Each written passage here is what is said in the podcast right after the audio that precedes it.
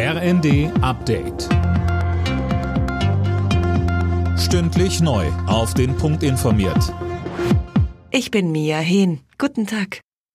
Nach den tödlichen Schüssen in einem schwulen Club in Oslo geht die Polizei von einem Terrorangriff aus. Ein Verdächtiger wurde festgenommen. Mehr von Tim Pritztrup. Zwei Menschen sind bei der Attacke ums Leben gekommen, über 20 wurden verletzt. Nach Angaben der Polizei handelt es sich bei dem mutmaßlichen Täter um einen Norweger mit iranischen Wurzeln.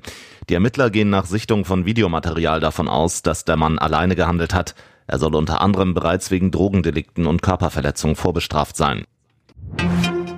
In den USA reagieren zahlreiche Promis schockiert auf das Urteil des obersten Gerichts in Sachen Abtreibung. Grammy-Gewinnerin Billie Eilish beispielsweise sprach von einem düsteren Tag für die Frauen in den USA.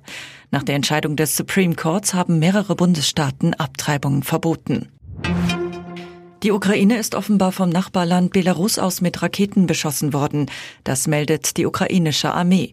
Ob die Raketen von der belarussischen Armee oder russischen Truppen abgefeuert wurden, ist noch unklar. Noch eine Woche, dann werden die Stromkunden in Deutschland entlastet. Die EEG-Umlage, mit der der Ausbau der Erneuerbaren finanziert wurde, fällt weg. Der Strompreis sinkt damit um 4,4 Cent pro Kilowattstunde. In Stein gemeißelt sind die Preise damit aber nicht, warnt Thomas Engelke vom Verbraucherzentrale Bundesverband. Allerdings können Stromanbieter äh, in den Tagen vorher oder nachher leider die Preise doch erhöhen. Äh, allerdings, wenn sie das tun, ähm, denke ich mal, dass das nicht seriös ist, weil dann ja indirekt die Absenkung der EEG-Umlage ähm, wieder kompensiert wird. Die CDU in NRW hat für den Koalitionsvertrag mit den Grünen gestimmt. Auf dem Landesparteitag in Bonn gab es laut Partei eine überwältigende Mehrheit für das Bündnis.